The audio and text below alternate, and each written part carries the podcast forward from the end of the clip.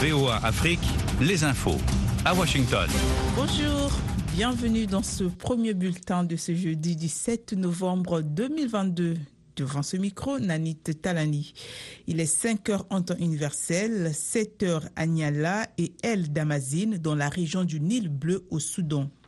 L'Allemagne compte retirer ses troupes du Mali au plus tard fin 2023, mettant ainsi fin à leur engagement au sein de la MINUSMA, la mission onusienne au Mali.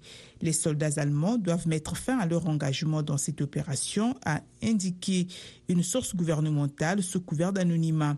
Cette décision aurait fait l'objet d'un accord de principe au sein du gouvernement allemand, mais pour le moment, il n'y a aucune annonce officielle. Environ 1100 soldats allemands participent à la MINUSMA.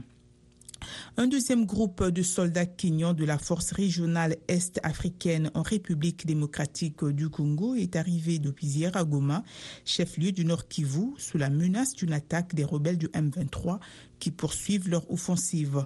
Deux avions de l'armée kenyane ont débarqué à une, soixantaine d'hommes à Goma, dans l'est de la RDC, donc quatre jours après l'arrivée du premier contingent d'une centaine de soldats.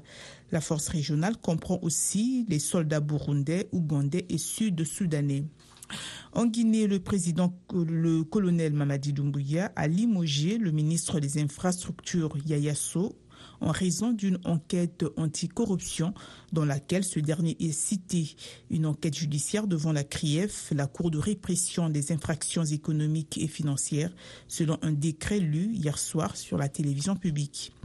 M. So a été démis de ses fonctions en même temps que sept de ses collaborateurs dont le secrétaire général et les responsables du Fonds pour l'entretien des routes et des marchés publics dans le département qu'il dirigeait.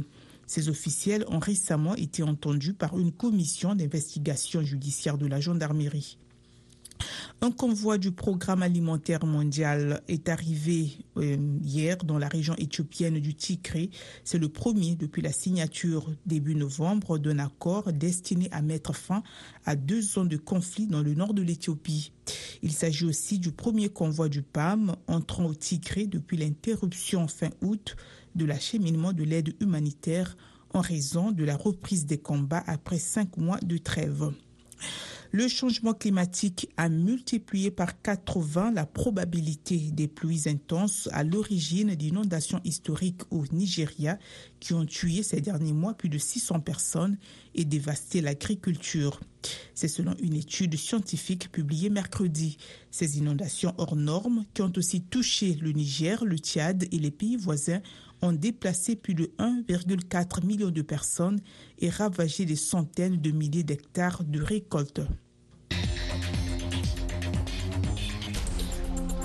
Restez branchés sur VOA Afrique à Kisangani sur 97.7 FM.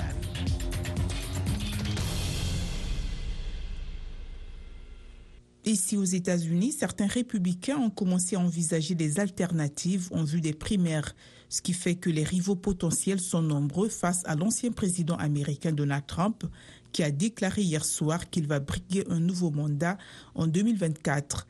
S'il reste très populaire, son aura affaibli lors des élections de mi-mandat. Kiev réaffirme que le missile qui a tué deux personnes mardi dans un village polonais près de la frontière avec l'Ukraine était russe, ce qui contredit l'OTAN et Washington qui accréditent plutôt la thèse d'un missile de défense ukrainien. La Corée du Nord a lancé ce jeudi un nouveau missile balistique non identifié dans la mer de l'Est, également appelé mer du Japon, indique l'état-major sud-coréen quelques heures après avoir promis une riposte féroce au renforcement de l'alliance militaire entre Washington, Séoul et Tokyo.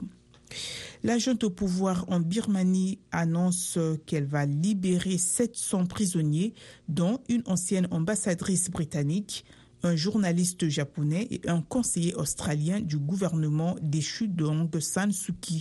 L'ex-diplomate Vicky Barman, le conseiller économique australien Sin Turner et le journaliste japonais Toru Kubota seront libérés pour marquer la fête nationale, a déclaré un officier supérieur. C'est ici que prend fin ce bulletin. Dans dans quelques 25 minutes, ça sera la grande édition du journal avec Idrissa Seydoudia. Au revoir.